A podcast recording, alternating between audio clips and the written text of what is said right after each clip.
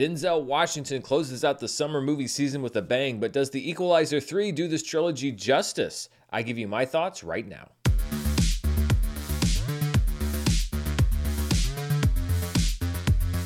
This video is brought to you by AG1. Go to drinkag1.com slash Dan for a special offer and stay tuned after the review for more info.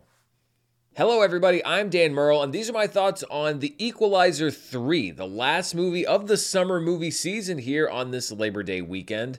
The Equalizer 3 is the third and supposedly final film in a trilogy based on the 80s TV series. Antoine Fuqua returns as director along with screenwriter Richard Wenk, and Denzel Washington returns as Robert McCall, the retired government assassin who we find at the tail end of one of his private enterprise altruism missions with several bodies already on the floor. Your man to my left finger on the trigger, but he's a foot too close, which renders your man to my right dead already. He just doesn't know it yet. I feel sorry for his family.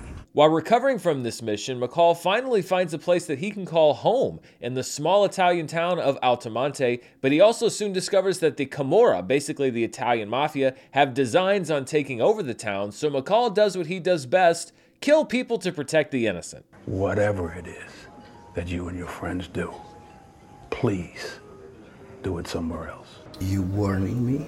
I'm preparing.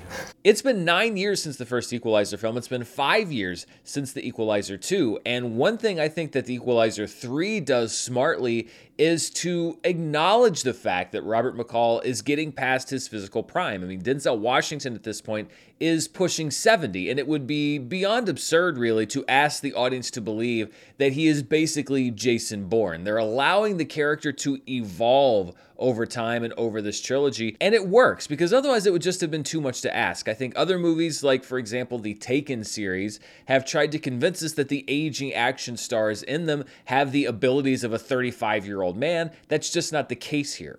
Robert McCall uses shadows and stealth in this movie. He uses the element of surprise to take down these much younger and usually much stronger mafia guys. And as I was watching what he does, you know, jumping out at people and cutting the power and using the dark to his advantage, I realized that he's basically in this movie a humanitarian slasher. This movie takes on a much different tone when you think of it from the point of view of the mafia guys. And basically, Robert McCall is Michael Myers. They're like scenes that are taken straight out of a Halloween movie. The difference here is that we are rooting for Robert McCall because he's killing bad guys and not victimizing teenagers. The Equalizer 3 isn't just a reunion of the off screen creative team, it is also a reunion between two co stars, Denzel Washington and Dakota Fanning, who starred together in 2004's Man on Fire, one of the final few films from the late great Tony Scott. While it would be really cool if it was revealed somehow that Man on Fire and The Equalizer were a shared cinematic universe, that is not unfortunately in the cards. Dakota Fanning plays Emma Collins, a rookie CIA agent whose search for an international drug ring intersects with McCall's vendetta after he tips her off about illegal activity. You kill him? I look like a guy who kills people. I'm warming to the possibility. Too shit. And you can tell that they were able to pick up their chemistry, even though Dakota Fanning was much, much younger in Man on Fire. They have a very easy rapport. There's an energy and a propulsion to their scenes because they're also scenes where you have this young CIA agent who's testing McCall because she's trying to figure out why are you invested in me? And why do you want me specifically to look into these things? And of course, that's answered over the course of the movie. I enjoyed The Equalizer 3, but I did keep waiting for it to sort of kick into a higher gear. They basically shift up into third for the entire movie pretty early on, and then they just keep it there. And while it does keep a sense of energy and propulsion throughout most of the running time, I also kind of kept waiting for another shoe to drop. But no, this is really just about Denzel Washington taking out a bunch of mafia bad guys guys. Yes, they are just despicably evil, but the movie did feel a bit anticlimactic because I was waiting for that escalation that you see in most movies. However, I will acknowledge that the movie does dispatch a lot of these guys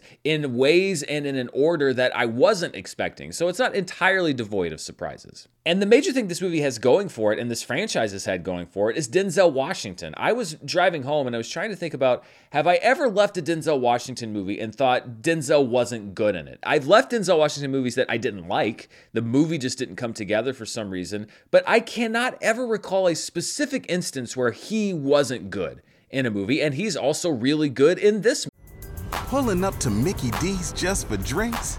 Oh, yeah, that's me. Nothing extra, just perfection and a straw. Coming in hot for the coldest cups on the block. Because there are drinks, then there are drinks from McDonald's. Mix things up with any size lemonade or sweet tea for $1.49. Perfect with our classic fries. Price and participation may vary, cannot be combined with any other offer. Ba da ba ba ba. movie. The cinematography is also lush but moody from the great Robert Richardson, who also shot this year's Air and many other great movies. So much of McCall's presence is in the shadows, lurking in the background, and Richardson shoots this film beautifully. It really does show you the advantage of having a cinematographer on an action movie that really has a great grasp of the language of cinema. Not to say that others don't, but Robert Richardson is one of the best directors of photography working today, and every single movie shows why across pretty much every genre. Antoine Fuqua, I think, is also an underrated director, and he has a really great grasp on his main character and the tone of the series. While The Equalizer may not be one of the most successful movie trilogies of all time, if we're talking box office, I would argue that it is one of the most consistent trilogies. And if you have like a lazy, rainy day in the next two or three years, I think you could do a lot worse than just sticking on all three Equalizer movies and enjoying a, a trio of badass Denzel Washington performances. Times have changed at the box office, but it is good to know that there are actors and a filmmaking team out there that can make a competent adult thriller. And while The Equalizer 3 is not going to be one of my favorite movies of the year, I enjoyed it. I got several laughs out of Denzel Dry, often kind of gallows humor in the movie. And I also appreciate the fact that this movie is under two hours long because I think anything longer would have been overkill. You know Hollywood is upside down when a movie like this, which would have been a safe bet in years past, is no longer that safe. But still, if you're a fan of Denzel, of the franchise, of action, or of adult dramas, I think you'll enjoy this movie, if only as another movie from one of the last and most dependable real movie stars. On my personal chart, I'm giving Equalizer 3 and it's good rating, and it does get my recommendation. I will say that either watching or brushing up on the previous two Equalizer films is not required but recommended. There are a couple of things, especially as you get into Act 3, that sort of serve to tie together all three of these movies, and I think you'll appreciate them more if you're a little bit more familiar or fresh on those other two films. So, those are my thoughts on The Equalizer 3. What do you think? Will you be heading out to the movies this Labor Day? Let me know down in the comments below. And as always, thank you so much for joining me. Before we go, I want to thank the sponsor for this video, AG1. I've been talking about AG1 on the show for a while now, and I've also been drinking it for a while. And I really don't keep to routines very well because life as a guy running a YouTube channel is pretty chaotic. But AG1 makes it easy. It's just one scoop of powder mixed with water once a day and that's it. I've stuck with it not just because they sponsored the show, but also because it feels great to know that I'm giving my body so much of what it needs every day with very little time commitment or complication. If you can stir some powder into water and drink it, then you can take AG1. I've even converted a couple of my family members. My cousin also drinks AG1 and has been enjoying it. Each scoop is packed with 75 vitamins, minerals, and whole food sourced ingredients, which means that it can benefit everyone differently. I, for one, enjoy its support for gut health and my immune system. AG1 also comes in convenient travel packs, so I always have some with me even when I'm on the road. If you want to take ownership of your health, try AG1 and get a free one year supply of vitamin D and five free AG1 travel packs with your first purchase.